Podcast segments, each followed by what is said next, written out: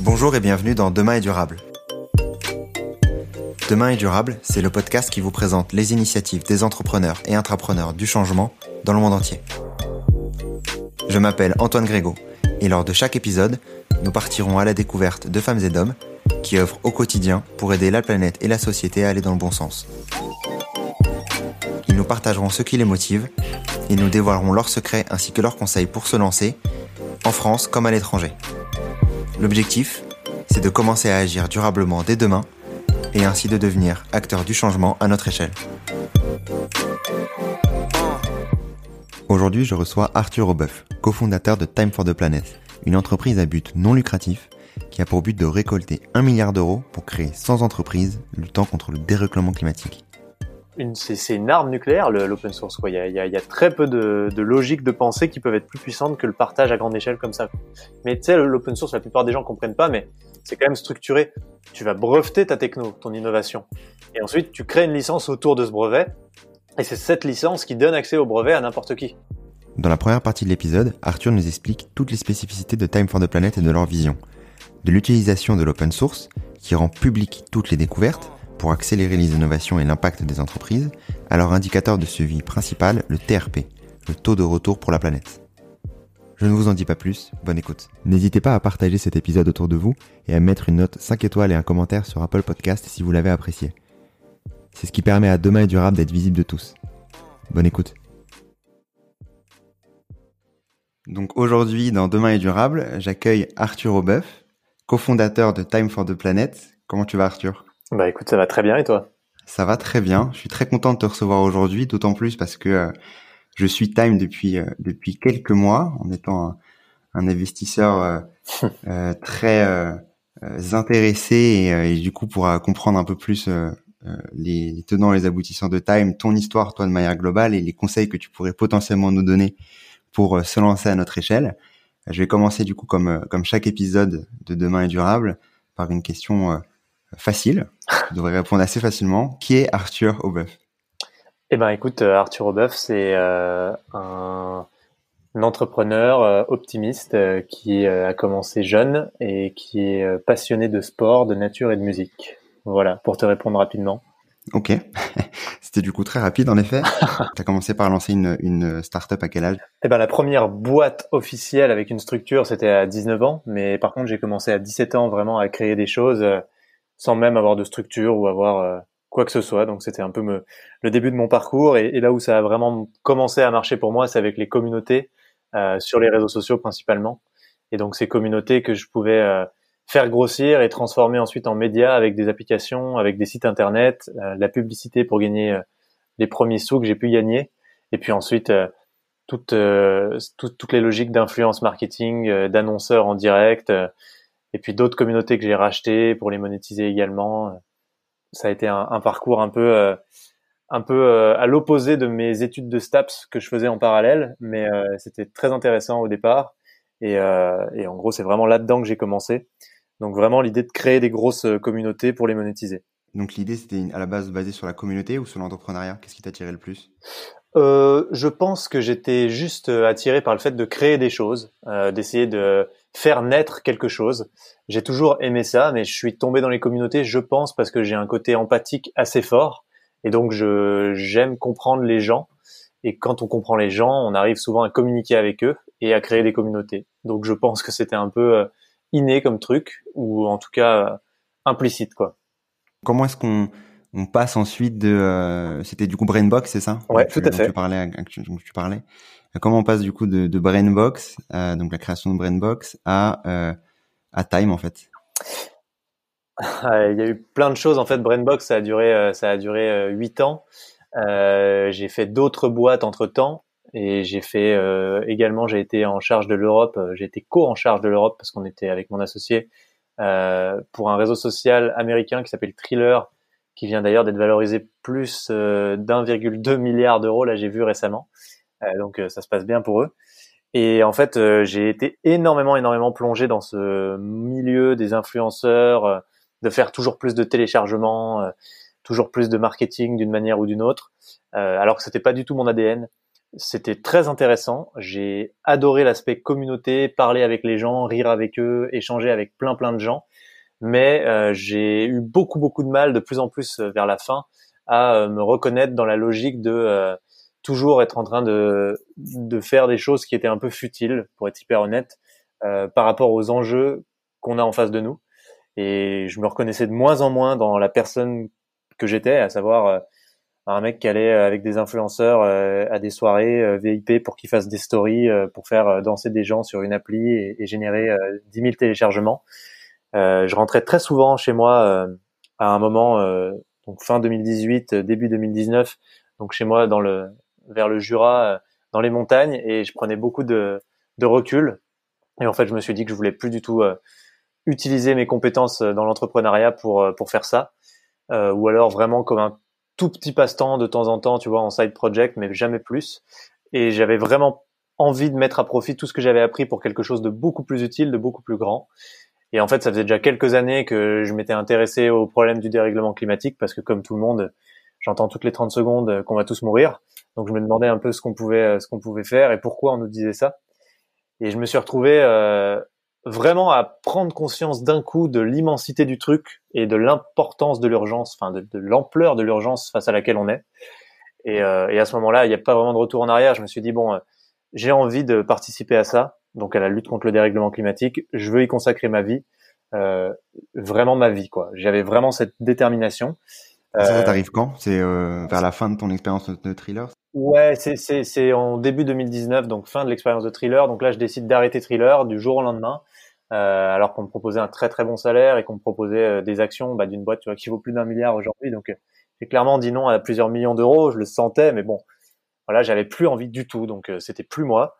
Et puis j'avais également une autre boîte qui tournait, mais qui trouvait pas son modèle économique, qui était uniquement perfusé avec de l'argent d'investisseurs. Donc j'ai donné trois mois à mes équipes à ce moment-là et, je leur ai dit les gars, il faut qu'on trouve un modèle économique, sinon on arrête on n'a pas trouvé de modèle économique suffisamment viable, donc j'ai arrêté, j'ai vendu cette boîte. Euh, j'ai refait quelques petites apps euh, sur Brainbox qui marchaient bien parce que euh, il fallait bien avoir un peu d'argent pour faire la transition entre ce que je faisais là et ce que j'allais faire dans du côté ben, urgence climatique. Et il s'avère que j'ai eu l'opportunité de revendre Brainbox correctement à un grand groupe de dating.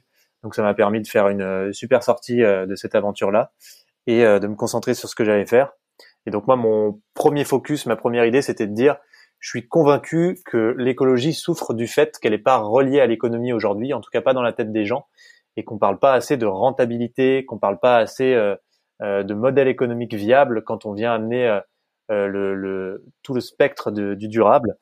Et moi, l'idée, c'était vraiment de me dire, il faut qu'on fasse des boîtes qui soient et durables et rentables, et même et très durables et très rentables. Et j'étais convaincu qu'on pouvait faire les deux. Et je me disais, c'est comme ça qu'on va réussir à faire vraiment exploser euh, l'écologie. Et c'est comme ça que euh, ces innovations ou ces choses qui auront de l'impact pourront vraiment en avoir un énorme et concurrencer euh, toutes les économies actuelles ou plus traditionnelles. Donc c'était vraiment ça le, la réflexion de base que j'avais pendant cet été 2019. Et donc j'avais commencé à créer un, un startup studio qui s'appelait Optimist et qui était tourné vers vers ça à 100%.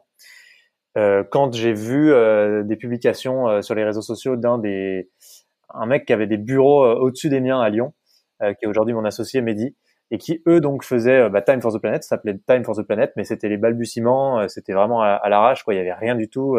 Il avait fait une vidéo en selfie sur son Facebook dans son jardin, c'était vraiment pourri. Mais dis si tu écoutes ça un jour, ça me fait plaisir de, te lancer ce pic. Et donc du coup, je me suis dit putain, c'est vraiment intéressant. Ils ont une bonne vision. Il y avait toutes ces notions d'open source et de non lucratif que moi j'avais pas forcément amené. Et donc nos visions se complétaient, super bien. On a fait deux déjeuners ensemble et puis euh, on a dit qu'on montait Time euh, tous ensemble. Donc euh, au départ, on était quatre et puis très vite, on a été rejoint par deux autres entrepreneurs et on était six. Donc voilà. Vous, votre volonté, c'était justement d'avoir une. Euh, souvent, quand on parle de, de start-up, on se dit, euh, on dit que le, plus important, c'est l'équipe. Ouais. Pour, pouvoir monter, euh, sa boîte. vous, l'objectif, c'était d'abord de monter une grosse équipe avant de, disons, communiquer sur sur Time. C'était quoi la volonté sur ça? Non, pas vraiment. Alors déjà, l'idée, c'était, est-ce que ce qu'on propose a du sens? Est-ce que des gens sont vraiment prêts à nous suivre? Parce que Time, grosso modo, c'est l'idée de dire, venez rejoindre un mouvement en investissant de l'argent mais vous n'aurez aucun retour sur investissement. On va vous offrir un retour pour la planète, donc un, TRP, un taux de retour pour la planète, qui est notre indicateur à nous, qui est en gros une quantité de gaz à effet de serre non émise ou absorbée euh, ramenée au nombre d'euros que tu as investi et qu'on te communique tous les ans. Donc déjà, ça paraissait complexe de dire à des gens investissez sans aucun retour sur investissement, mais ça se fait. Voilà, seulement c'était vraiment une logique d'entreprise et pas une logique d'association euh, ou de coopérative. Tu vois, c'était différent. Donc nous, on a monté le discours et on s'est dit bah faisons un test, faisons un POC, euh, faisons une conférence. Et donc on a invité euh, quelques amis euh, qu'on avait euh, sur Facebook et on, on, a mis la conférence en ligne. Et en fait, très rapidement, il y a eu 250 personnes qui se sont pointées le jour de la conférence. C'était assez incroyable.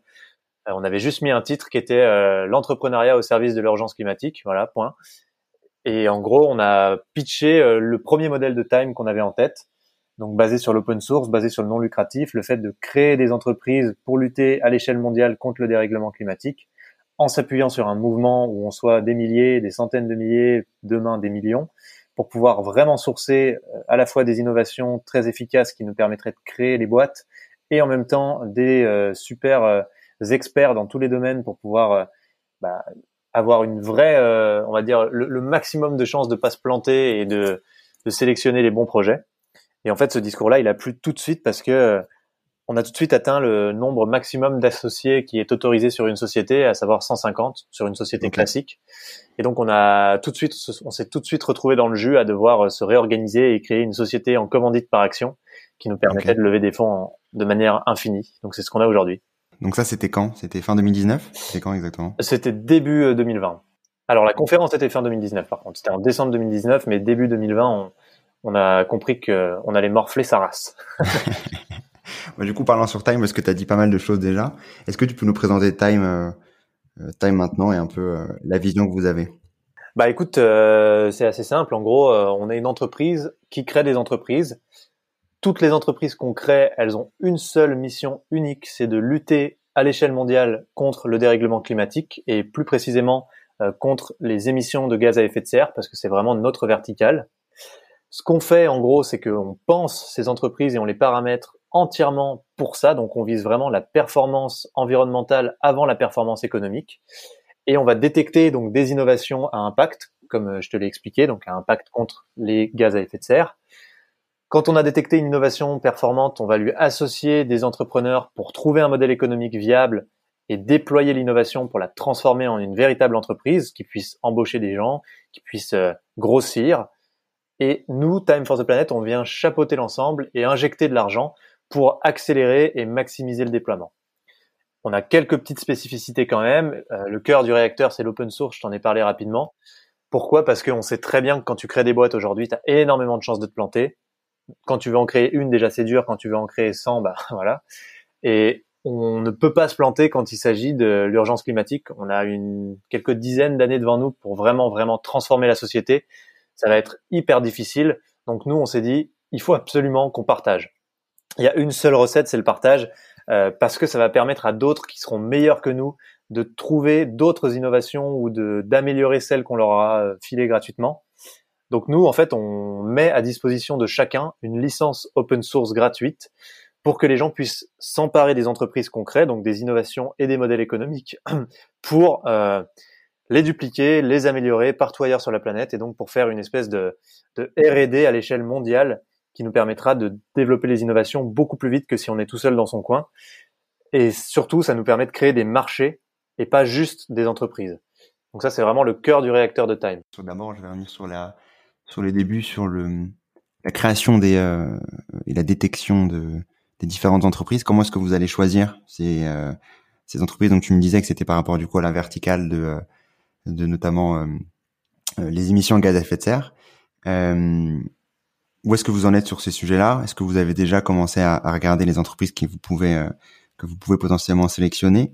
Et autre point qui sera ma question d'après, donc on pourrait y revenir après. Ouais. Euh, tu, tu tu parlais justement de d'aller regarder des projets qui justement allaient réduire cette cette émission cette émission d'effet de serre. Ouais. Euh, et ensuite de mettre des entrepreneurs pour pouvoir en gros les faire les faire euh, les faire grossir.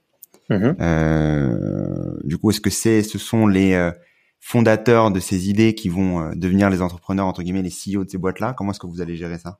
Ouais, alors donc pour répondre déjà à ta première question, les innovations. Donc nous, on est vraiment euh, au stade de proof of concept avec Time. Et là, on va faire notre lancement. Euh, on a eu un beau proof of concept parce que ça marche bien. Aujourd'hui, on est un peu plus de 2900 associés citoyens et, et là, on est à un rythme de levée de 100 000 euros par mois en, citoyens, sachant qu'on a pas mal d'entreprises qui commencent à, discuter avec nous pour nous rejoindre. Mais pour l'instant, on n'est pas du tout structuré à 100% pour être capable de monter les premières boîtes. On a encore notre comité scientifique à gonfler, à améliorer parce que c'est pas nous euh, les six cofondateurs euh, qui sommes entrepreneurs et pas scientifiques qui allons euh, décider quelle innovation est vraiment performante ou pas. Donc on a ces innovateurs qui vont nous proposer des choses, on en reçoit déjà pas mal, mais nous, on veut les mettre à disposition d'un réseau de scientifiques, d'experts, pour pouvoir déjà faire une première validation sur bah, est-ce que l'innovation, elle est pas bullshit, est-ce qu'elle est passable à l'échelle, Ensuite, on a une phase de gros hacking où l'idée c'est de tester des modèles économiques sans avoir à prototyper, sans avoir à créer quoi que ce soit. Donc ça, c'est quelque chose qu'on fait beaucoup dans les entreprises euh, aujourd'hui, dans les startups. Et puis enfin, on a une, euh, un passage avec le comité scientifique euh, qui est donc un comité fixe qu'on crée en ce moment même dans Time for the Planet pour valider tous les aspects un peu globaux et importants autour de ces innovations avant de faire un vote éthique auprès de l'ensemble des actionnaires qui vont dire euh, allez, on investit sur ces trois-là. Vous nous en avez préqualifié et sélectionné cinq. Euh, ce sera ces trois-là qu'on va financer tous ensemble. Euh, donc ça, c'est pour répondre à ta première question. En gros, pour la faire courte, on n'est pas encore tout à fait structuré, mais c'est ce à quoi on a travaillé depuis début janvier maintenant. Donc on commence à être pas loin du but et on sera prêt en 2021 pour lancer les premières boîtes. Ensuite, la deuxième chose, pour répondre à ta deuxième question, donc c'était plus sur les entrepreneurs. Je ne sais pas exactement quelle était la, la question, mais en gros, est-ce que les innovateurs sont les entrepreneurs? C'est ça la question? Alors non, pas du tout, parce qu'en fait, ce qu'on a vu, et c'est aussi ça Time, c'est que les scientifiques qui ont des idées franchement incroyables, hein, ils font des trucs, c'est complètement fou, euh, ne sont pas du tout, du tout euh, formés ou n'ont pas l'envie de trouver des modèles économiques, de transformer ça en entreprise, euh, d'aller conquérir voilà le monde entre guillemets pour que leur innovation soit partout. parce que c'est un autre métier en fait. Eux, c'est des chercheurs, c'est des innovateurs. Et c'est pour ça qu'il faut qu'on les fasse communiquer avec les entrepreneurs, parce qu'aujourd'hui, ça fonctionne un peu en, vase clos. Et nous, on aimerait euh, péter les silos et réunir ces acteurs-là, parce qu'on est convaincu que en les mettant ensemble, là, on peut faire des boîtes qui deviennent vraiment grosses. Ou grosses ou pas d'ailleurs, mais en tout cas qui soient capables de changer les choses et qui fonctionnent. Sur les entreprises que vous, euh, allez lancer dans les euh, dans les prochaines années, oui. est-ce que c'est des entreprises française ou, euh, vous visez euh, plutôt la, enfin, vous fixez pas de limite ah non, franchement, pas du tout, du tout. On est vraiment en mode international à fond. On a déjà euh, pas mal de gens qui nous contactent de l'international et notamment des innovations. Mais demain, le but, c'est vraiment d'être un mouvement mondial avec des gens partout pour que dès qu'on a un besoin, on puisse avoir quelqu'un qui est expert, qui est meilleur que nous, qui puisse nous aider. C'est ça le but de Time et c'est ça notre rôle à nous, les six cofondateurs de base, Vraiment, l'idée, c'est de garder euh, les valeurs, de faire en sorte que ça parte pas en live et euh, de tout faire pour que ce mouvement soit le plus connu possible, pour que ça fasse un peu la stratégie du pot de miel et qu'on attire euh, les talents, les gens qui sont capables d'en faire quelque chose qui soit bien plus grand que ce que nous on, on serait capable, enfin on serait capable de faire. Donc c'est ça le, c'est ça l'idée. Euh, je vais revenir sur un autre point qu'on a discuté tout à l'heure, euh, sur le TRP. Yes. Du coup, le, le, temps de retour pour la planète. Euh, Est-ce que tu peux du coup m'en dire plus? Et euh, dans mes souvenirs, euh, lors d'une conférence que, que j'avais pu, euh, auquel j'avais pu assister euh, de, de, Time, vous disiez que c'était un, un, petit enfer pour créer une entreprise à but non lucratif. Me parler un peu de ça aussi pour du coup intégrer la partie TRP. le TRP c'est assez simple. En gros, nous on voudrait bah, quand même avoir des comptes à rendre à nos, à nos associés. Et comme le but c'est de créer une machine euh, qui, pour lutter contre les émissions de gaz à effet de serre, euh, quoi de plus normal que de créer un indicateur autour de ça pour pouvoir leur dire, bah voilà, tu as investi 10 euros, euh, tu as permis d'économiser euh, X tonnes de CO2 cette année. Et ce qui est bien avec Time, c'est comme on réinjecte l'ensemble des bénéfices parce qu'on est non lucratif, et eh ben un investissement que tu fais en première année te permet d'avoir du TRP tous les ans finalement. Euh, je sais pas ce que tu voudrais savoir de plus en gros sur le TRP, peut-être un peu plus de détails techniques, mais en, En tout cas, on a tout mis dans un, un dossier qu'on a fait sur notre site, qui est notre dossier d'investissement, euh, que j'invite tout le monde à consulter, qui est très détaillé, qui a, je pense qu'il y a 80 pages, donc il y, a, y, a, un gros passage sur le TRP et ça permet de bien comprendre les trucs. Sur l'open source? Ouais. Est-ce que tu peux davantage nous en parler et m'expliquer un peu, on va dire les tenants et les aboutissants, d'où est venue l'idée et qu'est-ce que ça implique en fait? En fait, c'est vraiment le, le fait que on, sans, sans réfléchir open source, technologie, machin, on sait que il y a une solution aujourd'hui quand tu as, un problème et que tu veux aller plus vite, c'est le partage. Ça se voit même chez les enfants, euh, même dans l'éducation. Euh, moi, mes, mes, deux parents sont enseignants et à chaque fois qu'il y a un souci, qu'un enfant a un problème, la résolution du problème, elle passe par partager et euh, co-construire la, la, solution avec d'autres. Donc moi, ça a toujours été assez inné. Et puis ensuite, comme on vient du digital pour la plupart des cofondateurs, on a vu des choses comme GitHub, tu sais, qui permet à tous les développeurs de collaborer ensemble pour construire euh, des produits euh, digitaux ou euh, des projets. Euh, on a vu que ça marche super bien, on a vu que ça va hyper vite.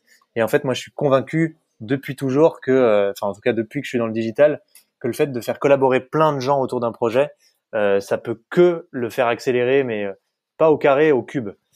Donc pour nous, c'était évident l'open source. Et puis ensuite, il y avait vraiment cette crainte de, ben, si les, les boîtes concrètes elles se plantent, euh, on aura vraiment l'air con et, et, ça sera vraiment nul. Et donc on s'est juste posé la question de, mais comment euh, on peut faire en sorte que ces boîtes elles ne meurent pas, quoi Et c'est vachement difficile. Et encore une fois, ben, on a juste euh, examiné toutes les options qu'on pouvait imaginer pour éviter qu'elles meurent. Et la seule et unique qui nous a semblé vraiment pertinente, c'était l'open source. En tout cas, le truc qui était le plus élaboré, le plus connu.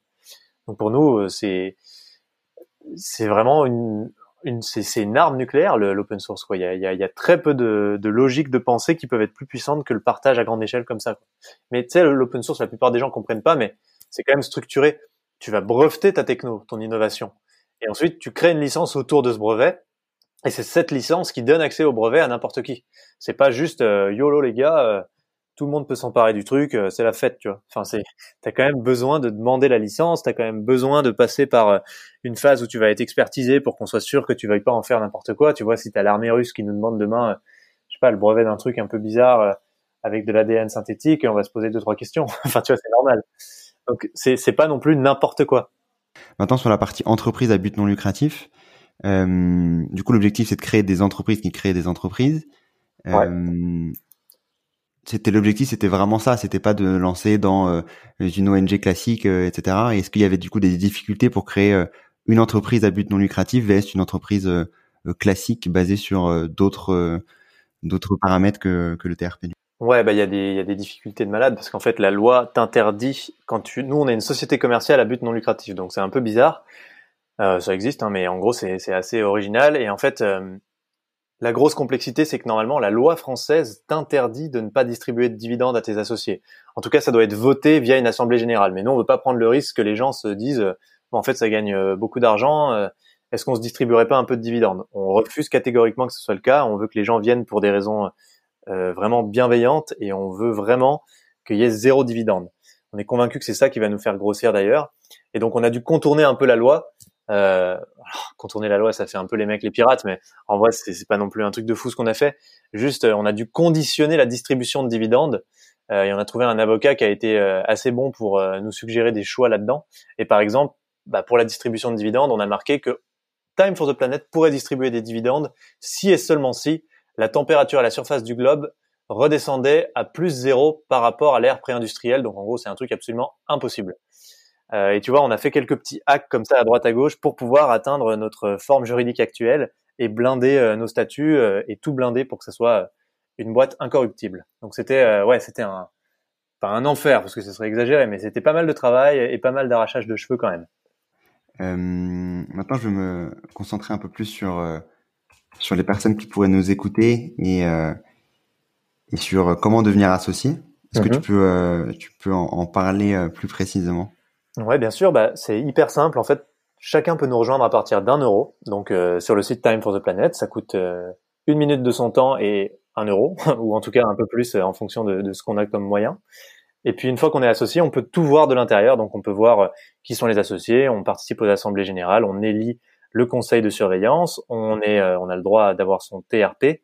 on voit s'il y a des trucs qui peuvent être bizarres, parce que souvent les gens nous disent oui, mais comment on est sûr qu'on va pas se faire arnaquer, ce qui est complètement normal dans ce contexte où on n'a plus du tout confiance en, grand chose, euh, et ben justement, quand on est associé, on fait partie vraiment de la machine, au même titre que moi, au même titre que les six premiers cofondateurs, et donc on voit absolument euh, tout ce qui se passe dans Time. Et une fois qu'on est euh, associé, on peut aussi vraiment être ambassadeur et donc communiquer sur les réseaux sociaux pour nous aider à faire grossir le mouvement. Et ça, c'est quelque chose qui est vraiment incroyable aujourd'hui puisque énormément de gens le font et on n'a pas communiqué autrement que comme ça presque. On a fait quelques vidéos, quelques trucs, mais euh, c'est vraiment le fait que les associés soient tous ambassadeurs qui nous fait grossir aujourd'hui. Donc euh, c'est vraiment le moteur de Time aussi.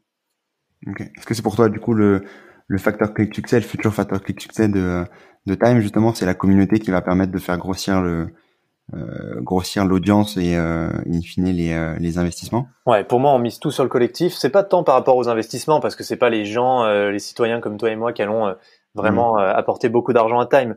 C'est beaucoup plus les entreprises, c'est beaucoup plus les investisseurs, les fondations. Par contre, le fait qu'on soit des milliers, des centaines de milliers demain, ça nous permet d'être connus et ça nous permet de faire remonter à Time des innovations vraiment cool, des experts vraiment compétents euh, et toute autre idée qui pourrait permettre à Time de se développer. Donc pour nous, il faut tout miser sur le collectif et c'est vraiment le noyau central, le fait d'être un mouvement citoyen. Et c'est quoi le business model de Time?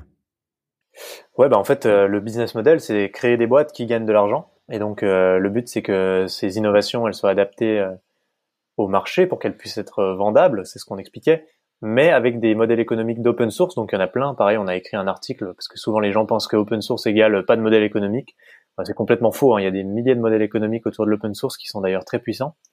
Et une fois que ces entreprises elles gagnent de l'argent, la partie qui remonte sur Time for the Planet, donc qui correspond au part que Time for the Planet possède de cette entreprise fille, elle est réinjectée entièrement, donc à 100%, pour euh, créer de nouvelles entreprises, donc financer euh, de nouvelles levées de fonds autour d'innovations euh, naissantes ou voilà qu'on sera en train de développer et qui n'auront pas encore atteint la rentabilité. L'objectif, c'est de bien entendu de, de faire connaître Time, de lever de l'argent pour ensuite aller choisir des investir dans des entreprises qui ensuite feront entre guillemets des bébés grâce à grâce à, grâce à l'open source. Mm-hmm. Est-ce que vous n'avez pas peur de, de justement le du greenwashing de manière globale, sachant que le, but euh, final, comme tu disais, ceux qui ont le plus d'argent, c'est bien entendu les entreprises, euh, justement de, tomber dans euh, d'être un outil pour les pour les entreprises dans leur dans leur quête de, de campagne RSE. Alors, c'est possible que certaines nous utilisent entre guillemets comme ça, mais la seule chose qu'elles pourraient faire, c'est dire à leurs employés regardez, on est vachement, on est vachement bien parce qu'on a investi chez Time for the Planet.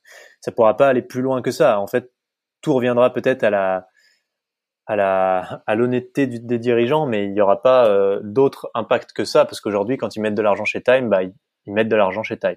Euh, ils peuvent euh, exiger aucune contrepartie si ce n'est du TRP.